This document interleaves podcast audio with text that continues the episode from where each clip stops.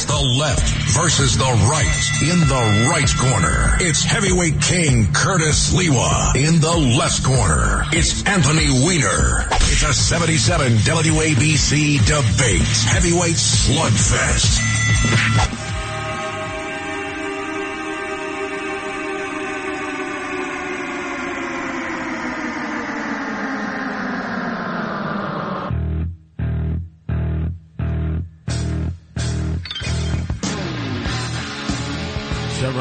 On the subway coming from Brooklyn by McWhitey Whitey people dressed as Santa Claus is um, it's like a, a drug induced experience. Uh, I'm, I'm like everywhere I look, it's white people drunk wearing Santa Claus hats.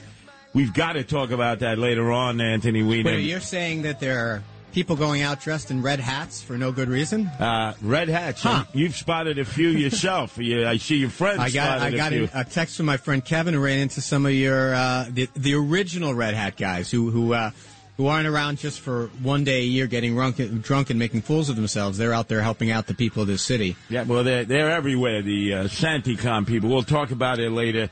Two days of the year that people of color have a smile on their face because the people getting stopped and frisked are all white. St. Patrick's Day and SantaCon Day. But I returned from Brooklyn and I, I have results of elections that continue to go on, that Wow. never end. Yeah. Never end.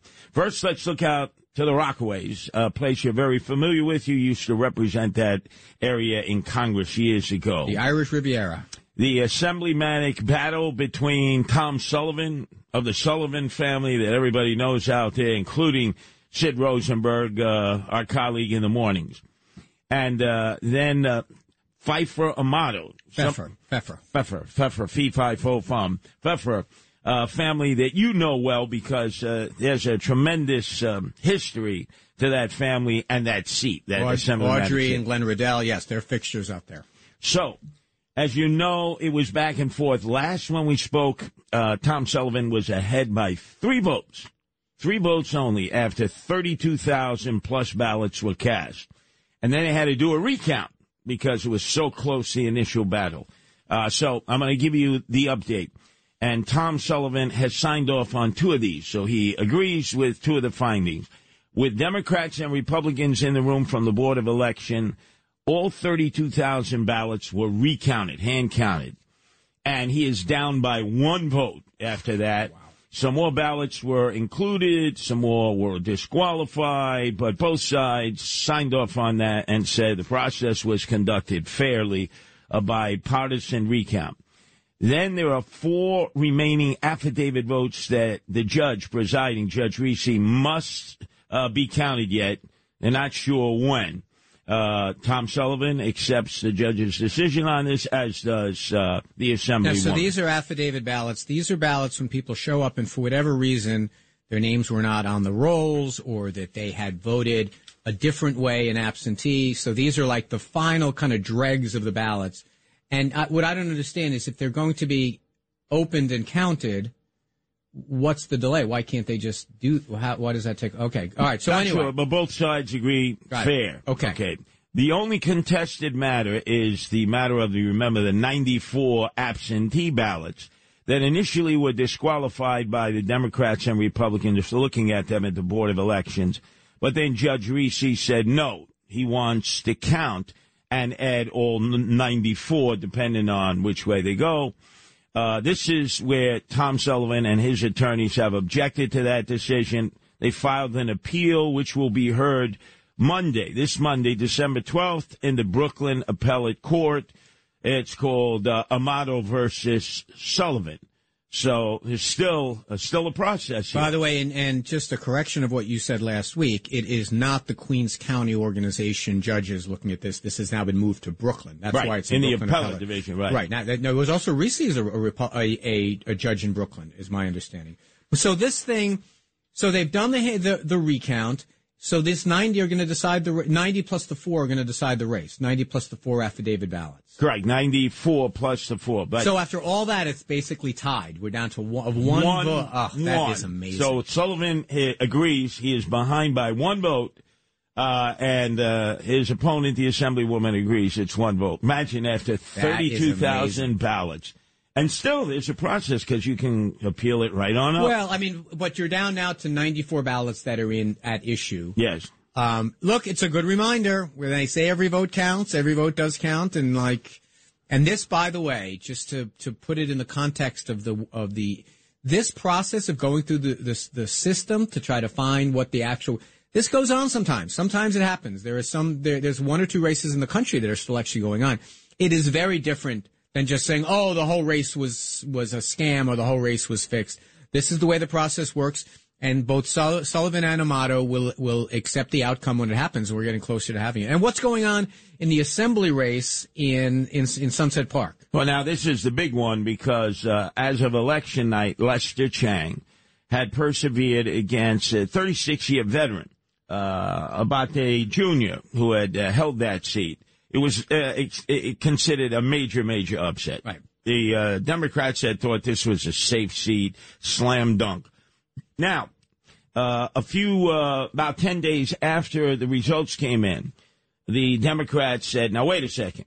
Uh, Lester Chang did not meet the residency requirements, which means that he must have been a resident of Brooklyn 12 months before November 8th, the date of the election. He voted in Manhattan 2021. I know he voted in Manhattan. He voted for me because that was the mayoral election. So now it's got to go to the Assemblymatic Judiciary Committee so that uh, will be on the 19th of this December at 9:30. Uh, and uh, there will will have to be a determination made. Uh, Lester Chang will be there with his attorney. Uh, the assembly will have their attorneys.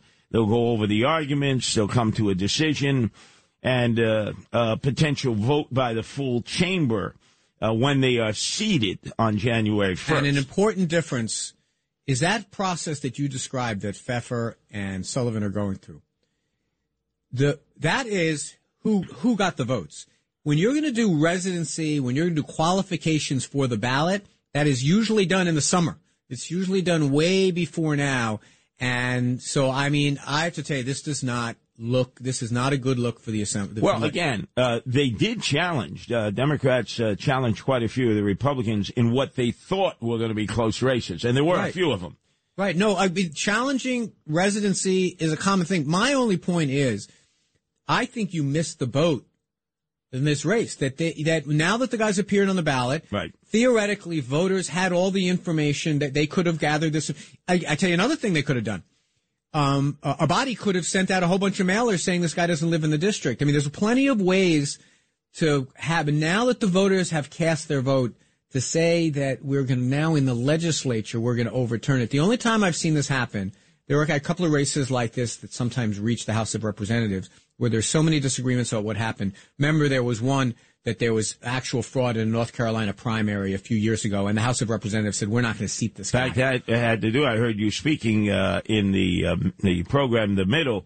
That was uh, ballot harvesting by a Republican. I. Right, but in an illegal, that was an, an entirely illegal way. He was Yeah. filling out the ballots. Everyone kind of agreed on it, and the, the and it was after the election, and so the House of Representatives said we won't, we're not going to seat this guy.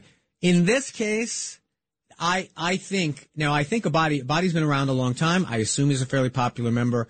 It sounds to me that the Assembly is setting up to not not seat Lester Chang, Right. and um and and I I don't think that's the right thing to do. The right thing to do is beat him in two years. And then uh, the governor would have to call a special election, depending on when she decided to do that. Hochul and uh, special election. Obviously, that's it. There's nobody else running at that point. It's just both of them and maybe others. And usually that takes place in February when this type of thing happens.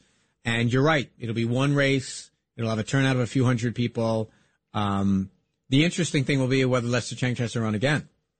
Whether you know, I, I think he would. And, and I think uh, what happened on Thursday in City Council was problematic for the Democrats, uh, even though it was unrelated to uh, any kind of vote counting. Uh, they were having a hearing on the um, the new law that's being suggested that there be no criminal background checks uh, in order to rent uh, to a, a person, you know, whether it's an apartment or anything of that nature. And so they're having a discussion. It's the open public forum, and there's a group, Vocal New York City. They were speaking. one of their members who identified himself an African American older guy who lives in Rego Park. Uh, started ranting like, hey, you know, I'm in Rego Park here. The Chinese are the most racist. You know, they're from China. They're from Hong Kong. They need to go back. We're Americans. Nobody chastised him. The three guys who were sitting with him, uh, none of the uh, city council people who were in that committee. And then, and about two hours later, when it sank in, then the tweets start flying. Everybody's, oh, this is an outrage. It's, you didn't say anything when well, the guy was sitting right there. Okay, for what the guy said was wrong and outrageous, and we can have a conversation about the the proposed law. I think there's, I think there's a lot of good reasons not to ask at every turn someone who's paid their debt to society, are you know, what's your criminal background? What's your criminal background? But putting that aside, I have a couple of questions. You know, one, usually when you have a city council hearing, you have the important people go in the first couple of panels, maybe the first panel, the commissioner some advocate for some big organization, maybe another member of the legislature will testify. And then when you, you then open it up to the public and that can go hours and they come up three or four at a time, three or four at a time. Usually the rostrum where the council members are sitting is empty. It's usually one member, the chairman, maybe his staff, maybe one other person. So the first thing I'd be interested in is whether there was anyone there. But this is an important reminder that, that, that people need to understand. If you ever want to be in politics, you are judged in politics for not only what you say, but what you don't say when something outrageous is going on. And this is in that latter category. When someone says something, you, it's not just enough to roll your eyes. You've got to remember you're being judged on whether you talk back to someone who says something outrageous. I think it's probably in the category of no one was really paying attention. I'd be curious whether if there was more than three members of the city council sitting there, but definitely one of them should have stood up and say, hearings of the city council are not time to spew hate. Right. Well, the fact that uh, there was a void there for about two hours, and then the tweets were flying yeah. fast and furiously, uh, came like the day before this press conference today that I attended. Now, the other thing that people were buzzing about was Tish James, originally from Brooklyn. She ran as a working family party candidate alone. She was not a Democrat at the time, city council special election because in another special election. That's right. Right. Councilman Davis had been uh, assassinated in the well of the city council where you used to sit uh, by a constituent who was upset with him. He comes in, he shoots him. Police officer up in the gallery was able to take him out. Uh, very chaotic scene. His brother tried to run for his seat as the Democratic candidate, but Tish James ran as Working Families Party. Well, actually, in the special election for the city council, there are no parties, mm. but she was being pushed by this by the. Uh, this was where the working families got. I think their first yes. their first scalp is when they they with her. But anyway, go ahead. Yeah, she was so elected she wins, with her support, uh, and then she begins her ascent. Uh, public advocate. She won, wins. She's there.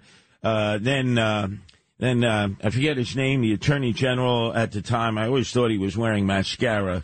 Uh, Schneiderman. Schneiderman gets into a major problem. Now, this guy was on his way uh, to being possibly uh, U.S. attorney for the United States, maybe the head of the. Uh, well, he was certainly governor when waiting. Right, certainly. But I mean, he, he, everything was laid out for him, and then because of his own uh, particular propensities, he was out. She ascends. Cuomo designates her. That's my candidate in a crowded right. field. And by the way, she was throwing elbows to maybe run for mayor. So people were thrilled to have her out of New York City, going up to Albany. Corey Johnson at the time. A lot of people had uh, had reason to want to push her forward. So yes, she has had she has had an angel on her shoulder as, as she has risen to where she is now. And her angel has been this guy Ibrahim Khan, who has been with her for about ten years. Chief of Staff, both as public advocate, Chief of Staff uh, as Attorney General, has campaigned for her. She's she's uh, been very dependent on his political counsel. And he's had a series of accusations that were made to him. One back when he was uh, when she was public advocate, and apparently two now. And she decided uh, to take the position that it was a private matter to be investigated privately and not publicly. And I'm I'm a bit I, I, I don't quite understand that. If you're involved in government, if you're being paid by the taxpayers, it should be public, not private. I don't know the right answer to this. I mean, if she, you know, because once you start, I mean, if you do it publicly, would you announce my guy's under investigation? I mean, that's basically a career killer for someone. But she is vulnerable on this because of the holier than thou attitude she took around Andrew. I Cuomo. think the best thing would have been for her to say, "Hey, look, it's not just others. I have a problem in my own staff. We're dealing with it, but, but didn't necessarily have to give the particulars right away. And then if he had to go, he had to go. But you know, it's do as I, I say and as I do. But now it appears she didn't want any of this to get out before the election. Wouldn't even debate uh, Michael Henry, and her excuse was, "Well, he's a MAGA candidate, and he said bad things about me."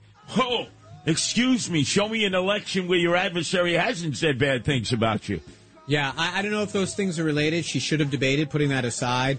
I don't think she handled this right, and I think she'd probably be the first to say this is a headache now that she probably could have avoided with some more transparency. Well, you're the Twitter guy. Up next, uh, you got to get me up to speed here because even though I have a Twitter account, I couldn't really care. I don't think it affects most people's lives. So please, you got to connect all the dots for me and about a lot of our listeners out there. Left first, just right. Anthony Weiner, yours truly, Curtis Sliwa, and waiting in the bullpen, Rob Astorino, who will take you from four to five.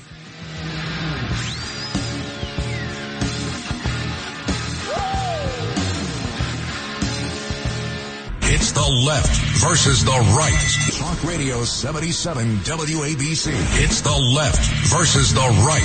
In the right corner, it's heavyweight king Curtis Sliwa. In the left corner, it's Anthony Weiner. It's a 77 WABC debate. Heavyweight slugfest.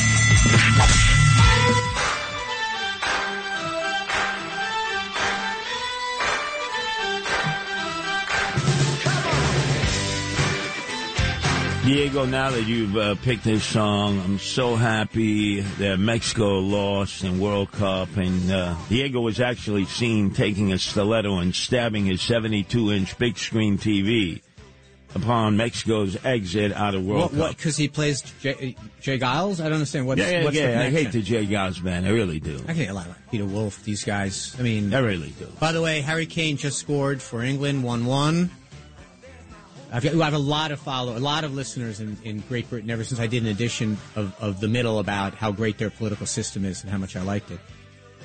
But I don't think we should hold Diego responsible for any of this. You got to hold Elon Musk responsible. Yeah. I mean, meantime, you like the British system. You like AOC, right? You like uh, the House of Lords? Huh? I, no, I don't like the House of Lords. Oh, I oh. like Prime Minister Question Time. Can you Oh, imagine yes, Joe of Biden? course, absolutely. Imagine Joe Biden standing for Prime Oh, Minister Question. It'd be great. Donald Trump standing for prime. Ronald Reagan. I mean, wouldn't that be amazing? and by the way, I also like, and I don't want to re- relitigate the whole thing. I also like that the parties, if they don't like what their leader's doing, he's out. That's right. We They don't care when him. it is in the calendar. He's out. They sack him. Liz Truss lasted 61 days, whatever right. it is. Uh, uh, no vote of confidence. Boom, you're done. And- Ministers, turn in your portfolio. Yeah, we would have done that. We would. You don't think back in February when we started our show, you don't think that they would have done that with uh, Joe Biden if they could? Oh, absolutely. yeah, the British system. I love the British system. Absolutely. All right, but forget the House of Lords, that uh, elite body there. That nobody actually really knows who the hell those Commons, people the are. Commons. They, Okay, all right, all right. But now let's talk about Twitter here because he giveth and he taketh away. The owner and operator of Twitter, how he's going to eventually stay afloat fiscally is beyond anything that anybody can understand because Twitter just doesn't make money. But it's his money. He's invested into it. And uh, this has to be reminiscent, I think, for you, because you were supporting Hillary at the time, 2016, of uh, every day waiting for a drop of the files from uh, Julius Assange, right? Every day, remember? Well, this, you're bringing up a very sore subject. At the time, and I don't think I've ever said this before. At the time, I was in rehab. Oh, you were? I was in rehab, no access to a phone, Oh, no access. I was out there communing with the horses and, and meeting with, with group therapy and hugging people and crying and, and drying out. And I only found out something was up when a photographer from the New York Post shows up with one of those really long lenses because you had to like, there were fences and everything sure, else. sure. and a helicopter was overhead. And apparently the Post and the Daily Mail found out where I was in rehab. And I'm like, huh, I'm, why do they, what's Was that going the on? picture of you on the horse? Exactly. Yeah, I you remember, that. You remember. And I didn't know what the heck was going on. I was a busted up, broken dude at the time. And they called me in and they started, they thought that I had leaked somehow where I was staying. And then within five hours or six hours, it became clear what had happened. my laptop, the Julian Assange, whatever it was, that whole period. I knew nothing until it was done. I was like completely oblivious to it. So I was not waiting on pins and needles. I was on the back of a horse named Rusty or something like that. but but it was. Um, but the the the similarity is that what we now know is that a bunch of bureaucrats at Twitter at a private business were on the fly making decisions about who's going to be publicized, what's not. The post is going to get turned off, but this one is going to be allowed on. Some of the documents that were released this week kind of showed not that there was a big conspiracy. Miranda Devine put it best when saying there's no smoking gun that there was a big conspiracy, but that this is a private company trying to figure out a way not to piss off advertisers, trying to figure out a way not to piss off Democrats or Republicans. And it was just completely chaotic. You know, sometimes we think these big companies, they're run by really smart people.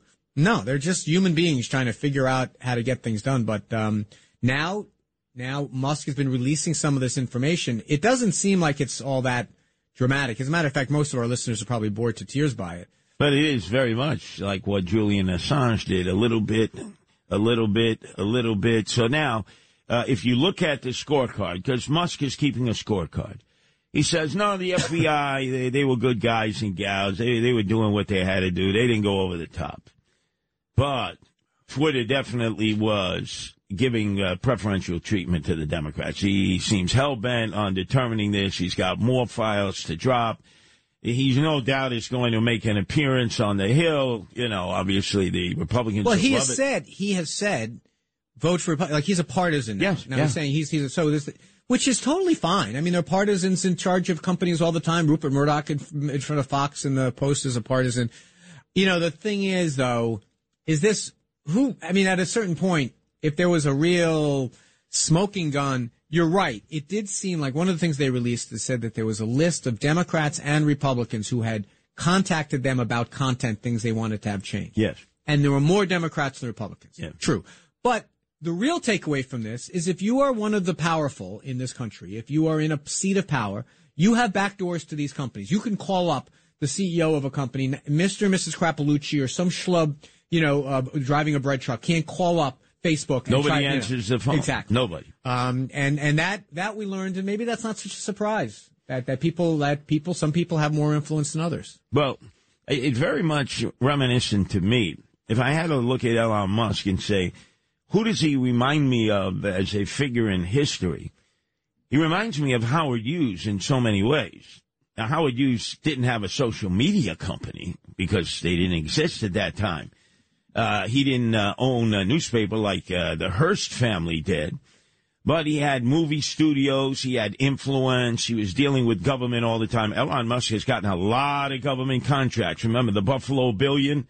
Remember when he was supposed to deliver uh, the um, um, uh, what do they call those? Um, the satellite, this, this, the satellite Wi-Fi thing that the, he was. Oh, satellite Wi-Fi, but also it was the uh, um, the uh, energy developers. Yeah, you know the um, the solar panels. The solar panels, yeah. right? It, whenever delivered, uh, he ended up uh, with a whole lot of money. He's gotten a lot of money well, for the electric cars. Also, SpaceX, right, is basically gotten a third of NASA's contracts right. now. Uh, is going to SpaceX. So he very much reminds me of Howard Hughes. Also, the number of ladies who have been. Uh, he was like with every conceivable lady that ever existed of prominence, and then he became a. Um, a person that you couldn't have access to, Howard Hughes. Remember, he bought the yeah. hotel in right. Las Vegas. He became a hermit. He became a recluse. Uh, I'm predicting that this is the route that Elon Musk is going to go. He's very open. He's very gregarious now. You know, he's like uh, lens lice. There's not a time you can't pick up the paper or any copy and not read about what Elon Musk thinks. And I think he's loving every second of it. He better because it cost him $44 billion. You know, he, I think, I think there's something, obviously this is, I mean, but here's, here's the difference. Like wealthy people sometimes do media as a vanity thing. But the, the difference here is he's tearing the thing down. If advertisers want no part of it, he's letting all these hate mongers back on the platform. He's using it as, uh, uh, I mean, he's not investing in it. Quite the opposite. He's like the people that do content moderation to make sure there's not a lot of hate speech. All those people have been laid off. He fired the assistant counsel who was a former FBI or a former Democratic something because he was looking at documents before they were being released. My view of Elon Musk is that there are a lot of rich guys who are really good at things but they are not good at everything. And that just because this guy is a billionaire doesn't necessarily mean that he's good at this business. And this is a hard business being a social media guy. I don't think he's going to disappear anytime soon, but I want to tell you, it's he's taking a bath on this. As a businessman, this is looking like a terrible investment that he made. But let's uh, let's just take him for his word. He believes in free speech, and that the answer to hate speech is more free speech, which is what I believe. No, you don't. I I, I don't believe in censoring speech. I you don't really believe, don't. You don't believe in in in hate speech. In, if you had a private company, it's your company. And, and, and on, on, on Sliwa.com, someone was coming on and saying anti-Semitic Well, things, saying say racist it- things, saying anti say- you But let me, say let I'm going to ask you, say it's a private company, but then again, they can't be sued. what do you mean they can't? Of course they can be sued. No. Well, okay, they can't, can't oh, be they can't be sued. for the content, but you're also trying to sell advertising, and you're also understand expressing what you believe. On Sliwa.com, if someone came on and posted anti-Asian comments, hate Right, speech, but you take- would you would take them off. Take away the protection that they have from lawsuits. That's was supposed to be a community bulletin board. They operate differently than newspapers, so would you. other form of media. Sliwa.com, anti-Asian speech, you would wipe it off in a minute. Understood. But Yeah, he's that's what- saying we are a community bulletin board. We promote free speech, whether it's hate speech, whether it's normal speech, whatever the speech. Right. If you're going to do it, then do it. But don't all of a sudden decide this is hate speech, this has got to go, and this is okay. I mean, that's the whole purpose of having social networking and companies that can't be sued. I mean, they have a leg up, and they don't pay. They don't buy any of their content. They get all this content for free. It's unfair. Okay. Unfair. Anyway, up next, we must discuss Eric Adams on two folds. Uh, reparations, which caused uh, Sid Rosenberg all kinds of grief. Maybe you can explain that because there may be a, a breaking of their relationship. And his problem with rats, his rat mitigation problem, and his search for a rat czar. Right here on Left versus Right. Curtis and Anthony Weiner with uh, Rob Astorino warming up in the bullpen right here at WABC.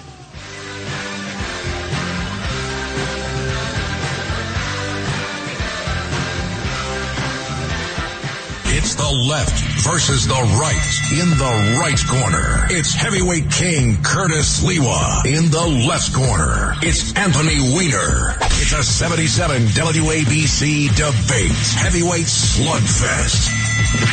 Handling legal matters is stressful. So, let the law offices of Frank Bruno Jr. provide you with the insightful counsel you deserve. The law offices of Frank Bruno Jr. has successfully handled thousands of cases for 25 plus years. They focus on elder law and estate planning, but are equipped to navigate you through all stages of family law and divorce to real estate law and probate. The law offices of Frank Bruno. Call 718-418-5000 or visit them at frankbrunolaw.com. That's frankbrunolaw.com. Frank Bruno. He's your numero uno. Talk Radio 77 WABC. It's the left versus the right in the right corner. It's heavyweight king Curtis Sliwa in the left corner. It's Anthony Weiner.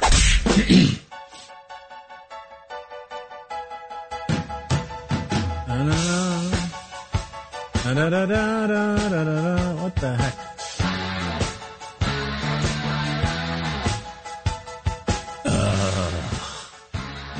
So depressing. You have it? So depressing. I mean, please, this is like music. You know, you get into an elevator, you hear this kind of music. Yeah, it's sort of like I call it. Um, man, what do we call it? You know, it- it- Salmonex music. It could be Diego knows our audience so well.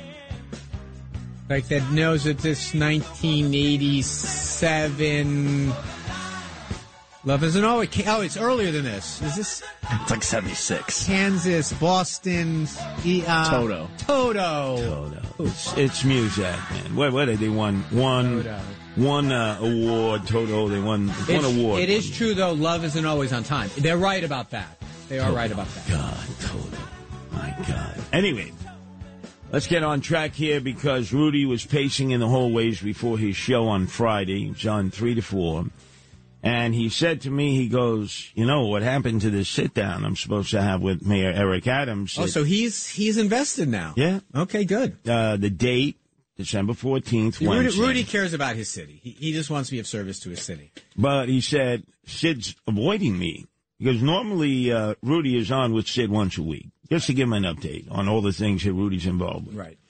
And he said, Curtis, I don't understand. This week, uh, Sid didn't have me on at all. I called in. I figured, hey, maybe I missed something. I never got a return call. And now, remember, the sit down was supposed to take place this coming Wednesday, December 14th. And there's been a monkey wrench thrown in that I don't think um, Sid was expecting. It was the fact that Eric Adams, the mayor, had decided that he would support the um, recommendation for reparations for African Americans uh, in the New York State, similar to what's happening in California and in Providence, Rhode Island. And uh, Sid lost it. He really lost it on the air. He wanted to confront the mayor. You know, they have a texting relationship, and apparently the mayor did not re- respond to any texts. So I didn't know what to tell Rudy other than uh, it looks like reparations, 40 acres and a mule, have destroyed your opportunity to sit down with the president mayor and have a meal and discuss was, was it. Sid's belief that the mayor was going to stop having taking positions on subjects until the, the meal happened? Or that the mayor was going to be a different person because he's sitting down with Rudy? The idea is just to, to break bread, to get to know each other, and to share ideas. One former mayor to a present mayor. That was what I do think. By the way, apropos of of Rudy not being on, you know, now that it's Sid and friends, and there are so many friends of Sid, FOSs as we call them, that it's just. I mean, there's just many more people now that have to be involved in the morning show. I know you're a regular and do a, a great appearance every week. Um, Well, in fact, I've suggested it be renamed Sid Rosenberg, Friends, Fiends, and Foes.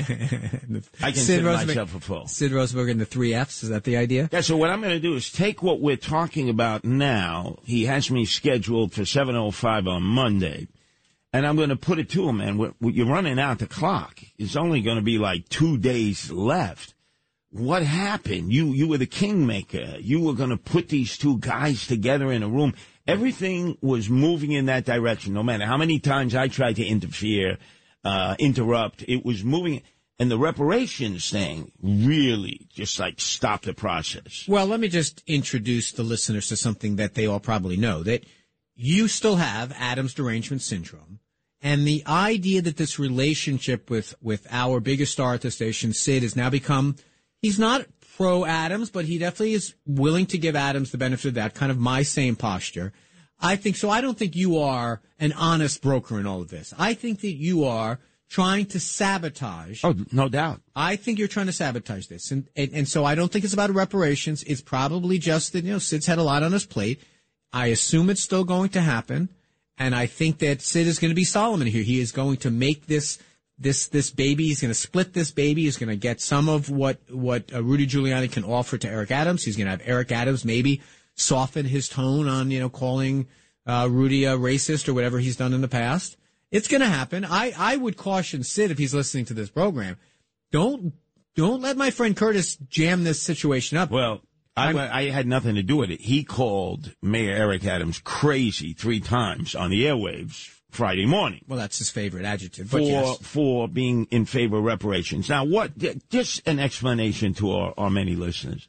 We've heard the story that California is going to issue reparations uh, upwards of $223,000 That is not correct. per person. That is not correct. They're not going to start writing checks. That this is a process that began. You know, it began with something that I, that Adams responded to the idea of studying the idea of reparations, and generally speaking, if people had been harmed, we all believe in the idea of doing what we can to make them whole. The only question is, how does that work? Does it work in the form of of of um, of giving them ad- advantages in terms of admissions to school or giving them advantages in terms of getting the permit for a local weed shop? Or is it writing a check of some sort? No one knows for sure what reparations look like. We don't have it. But the general notion, just like the Germans started out not knowing how to make reparations to the Jews, they came up with a process, they came up with a, with a commission, they came up with a formula. It's to say the idea that you generally believe in the idea that people should be made whole for harm done to them is not revolutionary. To then jump ahead and say we're all going to write a $2,000 check to our nearest neighbor who's African American, that's not what anyone's talking about yet. But it will come down to that. I doubt it it, always ha- comes I, down to that. I doubt it happens. But the conversation is well worth having. But I doubt it happens. And where, where the hell are you going to get this money from? Well, let's that's jumping way ahead to it actually happening. But you believe in the idea of making amends to people that were harmed years ago. You make you um, people who lost their land, they lost their freedoms, they they were Yeah, enslaved. the Irish, Yeah, is, the Irish is still waiting for the, the Queen when she was alive for reparations from the potato famine. It is not uncommon, even in, in the headlines of the newspapers the last couple of weeks. A museum finds out that something was was plundered in wartime. They take the thing off So, the wall and return it to the person who mark owns you in favor of reparations, right? I am in favor of the idea of making amends. And that sometimes takes a long time. It's sometimes through generations. It's sometimes direct. What affirmative action? What is that? Affirmative action is uh, uh, uh, effectively a form of reparations of saying we can't say, all right, everyone, ha- everyone has the same advantages when someone had three generations removed from having their land taken and being enslaved. They don't have the same advantages that you and I have. So I do believe in the idea of making amends. It's a very important part of my life, and I think it's an important part of the American ideal. That if you find out that someone has been harmed, you do everything you So can let to me ask you a question. If you happen to come from the West Indies, uh, the Caribbean, and uh, your lineage was enslaved there, but not here, by the time you got here, you there was no slavery involved at all. Do you get reparations? Wait a minute. You, you, I was enslaved uh, in Jamaica. I was enslaved in Haiti. I was enslaved in the Dominican Republic. Well, I, I, look, I, I assume that the element, one of the things this commission should do, and by the way, every year that gets introduced in Congress, John Conyers, who passed away recently, used to do it. I know, I think the, I know who the sponsor is now. Says just let's have a commission. Let's just study it. What's the harm? In, and even in a Democratic Congress, that doesn't get passed because people think this is such a toxic issue. Because everyone says, "Oh, you're going to take money from me and give it to my my black neighbor." That's not fair.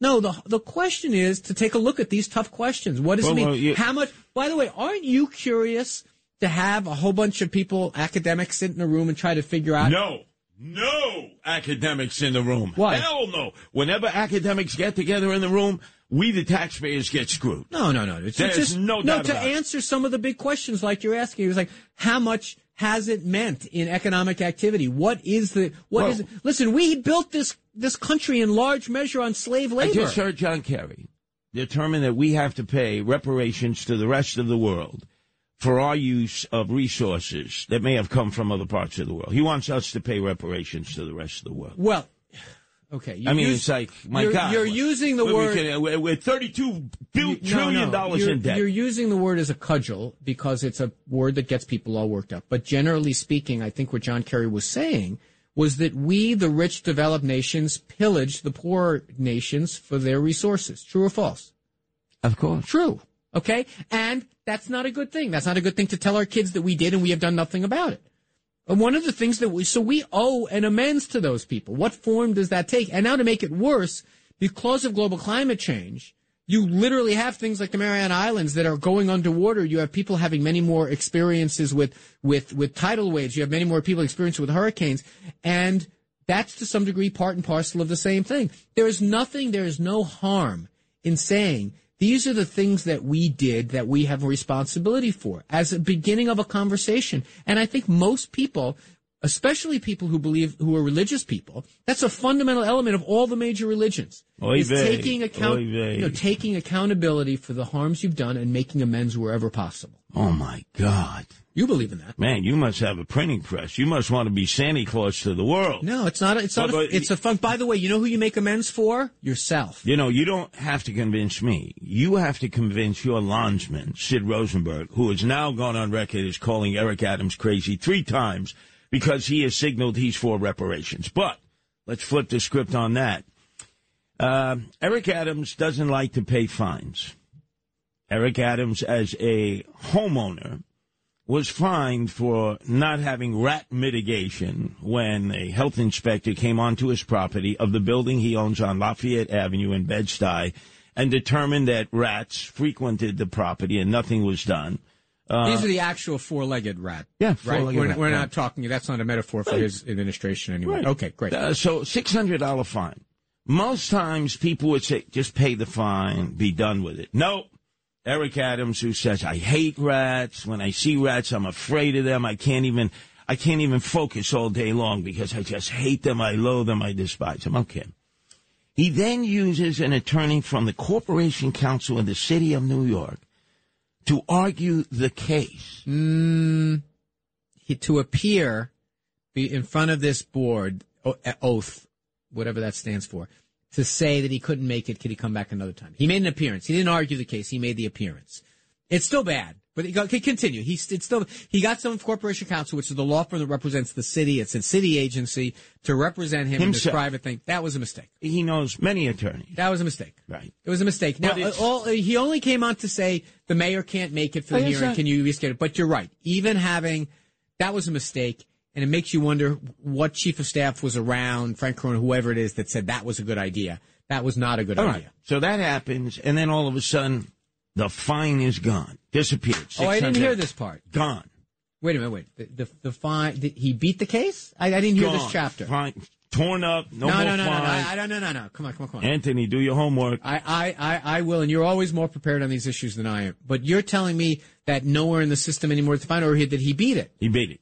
Okay, that's a difference. Now, Tearing hold on a second. Don't get so drama Whoa, whoa, with the whoa, what do you mean up. beat it? It's got it fixed. He's the mayor. He argued. These are his appointments. He's still a citizen. He argued that he argued the case. Now, by the way, uh, the the count I read that he gave, that his press secretary gave about what happened, is he did do everything he could, and there were still rats. And and and anyone and anyone who's dealt with city hall bureaucracies, they write tickets first, and then you got to go and argue to, to to get out of them. It doesn't matter. So if he beat the case, that's one thing. But the only vice here, I don't mind him. He's a private citizen dealing with this thing, not He- as the mayor. He's never there. How the hell is he dealing with the rat issue? I don't know. People never see him at this house. He's got Gracie Mansion now. He doesn't live- need to he- be at the house. He doesn't live there now. Okay. You're trying to make you're trying to make a mountain out of a mountain. For one thing, if the city really wanted these tickets to be paid, you can't issue the tickets to the rats. The rats don't pay them. I don't even think they read.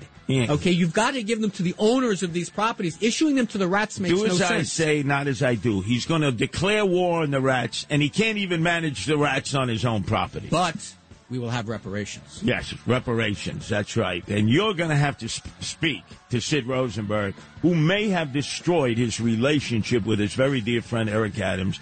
And remember, Rudy wants to know: Is the dinner on for Wednesday night, December We all wanna- we all want to know. Eric, uh, Have you already have you already taped the the revolver to the back of the toilet as you were instructed? They won't let me know where this place is. But I have a feeling that Sid has sabotaged himself on this. Totally Oh sabotaged no, Sid, himself. Sid, Sid's playing the long game. He's got a plan. Yeah, I'll bet. Sure. He's got a plan, all right. Anyway, up next, you've got to explain to me the craziness of what I just went through earlier today, and I've gone through in past years, sometimes in the company of my sons, and I found it almost impossible to explain why Santa Claus is um, urinating, defecating in the street, projectile vomiting, passed out in traffic, fighting other Santa Clauses. I'll never forget. I've had to have this conversation with my oldest son, Anthony, Carter, my middle son, and my younger son, Hunter. And I know what the hell to tell them. Because they said to me, Daddy, you going to do anything? Look, look, Santa Claus, he's passed out in the street. what the hell? SantaCon. Yeah, we might have to get Kevin It's to, to, one- bring, to, the- to tell us what that's about because I have no idea. two days of the year the people of color applaud because it's the only two days that white people are being stopped and frisked. St. Patrick's Day and SantaCon today. Exclusively here, left versus right. Curtis and Anthony. If you missed any of Anthony's in the middle, just go to WABCRadio.com for all your podcast needs. And remember, Rob Astorino warming up in the bullpen. He'll be on from 4 to 5. Rudy Giuliani. Certainly among the modern devils, evil dictators and murderers, Stalin, Hitler, Castro, oh, you name them, the Chinese communists are the professionals. He's tested. He's ready. He's New York proud. America's mayor. The mayor of New York City, Rudy Giuliani. Weekday afternoons at 3 after Greg Kelly. Talk Radio 77 WABC and WABCRadio.com. The views and opinions expressed by the individual hosts and their guests do not necessarily reflect the policies or positions of WABC Radio, its management, or its sponsors. We tried Dinovite nutritional supplement, and after a couple of weeks, we noticed a big difference. Our little Gizmo's coat was shinier, and there was a lot less scratching and shedding. My dog smelled and scratched constantly. We bathed and sprayed her, took her to the vet, but no results. Now, a little Dinovite in her food helps Bella keep her beautiful coat with no scratching or smell. Happier, healthier with every bite. Over a million pets helped with Dinovite. We tried Dinovite nutritional supplement, and after a couple of weeks, we noticed a big difference. Our little Gizmo's coat was shinier, and there was a lot less scratching and shedding. My dog smelled and scratched constantly. We bathed and sprayed her, took her to the vet, but no results. Now, a little Dinovite in her food helps Bella keep her beautiful coat with no scratching or smell. Happier, healthier with every bite. Over a million pets helped with Dinovite. Talk Radio 77 WABC. Brian Kilmeade. Entertaining and informative. China, there was a fire in the 15th floor of an apartment building, and these people burned alive because of the fenced-in mechanisms they use on the COVID policy. That's what people are missing. The American way is empowering people, and what China is, you're born to lose your dreams and donate it to the country. Brian Kilmeade. Weekdays 10 to noon after Bernie and Sid in the morning. Talk Radio 77 WABC. Talk Radio 77 WABC. It's the left versus the right. In the right corner, it's heavyweight king Curtis Sliwa. In the left corner, it's Anthony Weiner. It's a 77 WABC debate heavyweight slugfest on New York's news and talk station 77 WABC.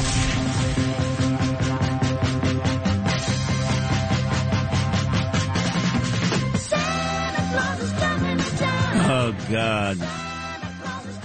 Uh, I'm just not in the mood to uh, promote this uh, very good program we have yearly here at WABC, but I must plunge on. Oh, God, Michael Jackson. The holidays are here, and it's time to help to make a difference. Join us here at 77 WABC on Thursday, December 15th from 6 in the morning until noon as we team up with Tunnel to Towers Foundation for our annual holiday ra- radiothon. Listen and help raise money for the Tunnel to Towers Foundation Season of Hope with host Sid Rosenberg. Boy, that's uh, December 15th. He'll be able to tell us as to whether the dinner took place with uh, Rudy and Eric uh, Adams. Yep. He'll either have good news or what I'm hoping bad news. Anyway, all the money raised will bring hope to America's military and first responder heroes and their families this holiday season. Don't wait to donate. Go to WABCRadio.com slash donate. Spread the holiday with 77 WABC and the Tunnel the Towers Foundation Thursday, December 15th, starting at 6 a.m. This is like War and Peace. You know, you think they would get the promos down to like a thumbnail sketch. But anyway, Anthony, let's deal with what I had to deal with earlier today. Trying to get here from Brooklyn Sunset Park, it didn't matter what train I jumped onto the N train, the R train, the E train. And there were all these, uh, almost all white people Yeah. dressed as Santa Claus. Some of them already imbibing drinking. Uh, noticeable, uh, sizable amounts of alcohol. Uh, we were told that the authorities were going to crack down on them, both at Grand Central Penn Station if they came in on Long Island Railroad. Long Metro Island North. Railroad. This Long Island Railroad says you can't drink on the train. Uh, New Jersey Yeah. Transit, the uh, city police, and the tra- oh, we're going to crack down. And here it is. It was like uh, what one o'clock, one thirty in the afternoon. They already drunk as skunks. What is the purpose of this? I gotta believe if this ever came about when Rudy Giuliani was mayor, who wouldn't allow you to dance in a bar or a cabaret, and wouldn't allow you to fire off a firecracker Or have a ferret. You Right. said you couldn't have ferrets. that's very, uh, but uh, you couldn't even blast off a firecracker for Lunar New Year. The Chinese couldn't even do that. The SantaCon would never have existed. What the hell is this? I, I still Look, can't I- fathom it. I don't want to be an old guy shouting at clouds. I don't understand, you know, unlike, unlike Halloween where you're showing a little creativity, you're dressed as different things. I kind of get it. Going out dressed as Santa Claus and going from bar to bar and getting blottoed, to me, I don't see the appeal. I, I think, I don't think they're actual New Yorkers. How about that for a theory? That the reason that they, they're, you're seeing them on the trains and you're seeing them on the Long Island Railroad is they must come from some other place. It doesn't seem, it seems like no real New Yorker I know thinks this is a fun thing to be doing. No, no, the New Yorkers go next Saturday to Hoboken, one square mile there, where they do exactly the same They thing. do that again, yeah.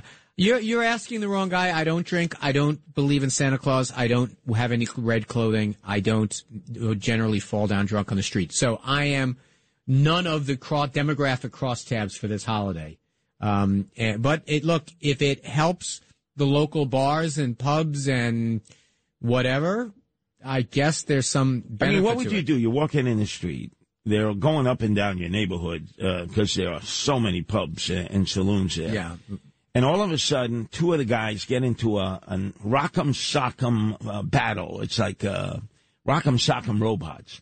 What do you tell your son? Santa v. Santa violence is a problem this time of year. Yeah. By the way, I I did point this out. They were walking by our apartment, and I said, "Yeah, it's SantaCon," and he he did say, "What's that?"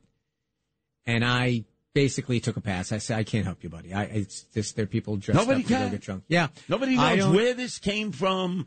They claim that it raises money for charities. Makwanamai, what charities? Yeah, that's not happening. I mean, it's people get looking for an excuse to get to get drunk. I guess. I guess. Now let me and ask then, you. And then there's the other thing. Okay, these are young people. They're in their mating age. They're whatever it is. Everyone looks ridiculous. It's not like people are dressing up. Not like, like you, there's a good way to be to look like Santa Claus or look like an elf or look like a reindeer.